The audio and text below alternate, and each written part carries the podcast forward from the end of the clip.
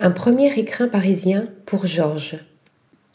Les créations artisanales Georges, imaginées par Mylène Nidzialkowski, s'établissent enfin à Paris, dans une jolie cour pavée du quartier de Saint-Germain-des-Prés. Sur deux niveaux, l'adresse est un lieu multiple où se rencontrent l'univers textile de Georges et celui de Soma, marque sœur dédiée au mobilier.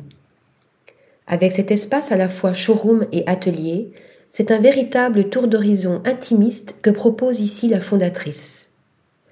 Une immersion totale qu'elle pousse davantage en offrant un service de conseil pour architectes et décorateurs et en ouvrant une chambre d'hôte pour une échappée singulière dans le monde artisanal de Georges et Soma.